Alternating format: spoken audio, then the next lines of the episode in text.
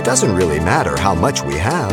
What really matters is what we do with what we have. And coming up, Pastor Xavier Reese discusses the simple truths about God's view of money. And we discover that heaven's perspective is quite different than our own. Let's listen. R.G. LeTourneau told Forbes magazine, I like to do two things. One is to design machines, turn them on, and see them work. The other is to turn on the power of the gospel and see it work in people's lives. The commentator says he did pretty well in the first department. As his death, he held over 200 patents.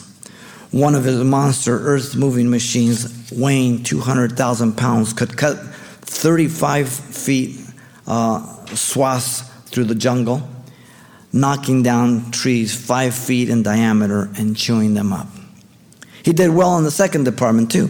Besides giving up to 90% of his income to Christian work, he would fly everywhere to speak for Jesus Christ. He is the only man to have been president of both the Christian Business Committee International and the Gideon's International.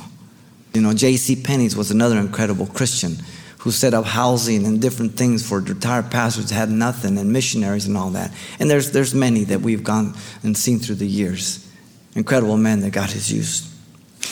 A man views giving differently than God, as I've told you. God is not interested in how little we have, He's interested in our giving according to what we have. In fact, Paul tells us exactly For if there is first a willing mind, it is accepted according to what one has and not according to what he does not have. For I do not mean that others should be eased and you burdened, but by an equality. In other words, regardless of how little, how much, each as God leads them gives in proportion to whatever God tells them, so that everybody's a participant in the family of God and no one is burdened over it. No one is the only one doing it. That's what he's talking about. Sadly, that's not the case. It works so often. But nevertheless, that's the principle of Scripture, and that's the heart of God and the heart of Paul.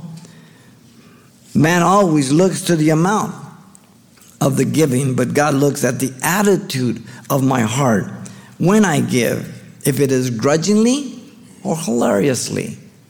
And he also will deal with that in chapter 9, verse 7. He says, So let each one give as he purposes in his heart, not grudgingly or of necessity, for God loves a cheerful giver. It means hilariously. Hilariously. My God's not broke. He doesn't need me. He doesn't need you. Let me leave you a little secret. Listen, God doesn't need people to supply his church's money.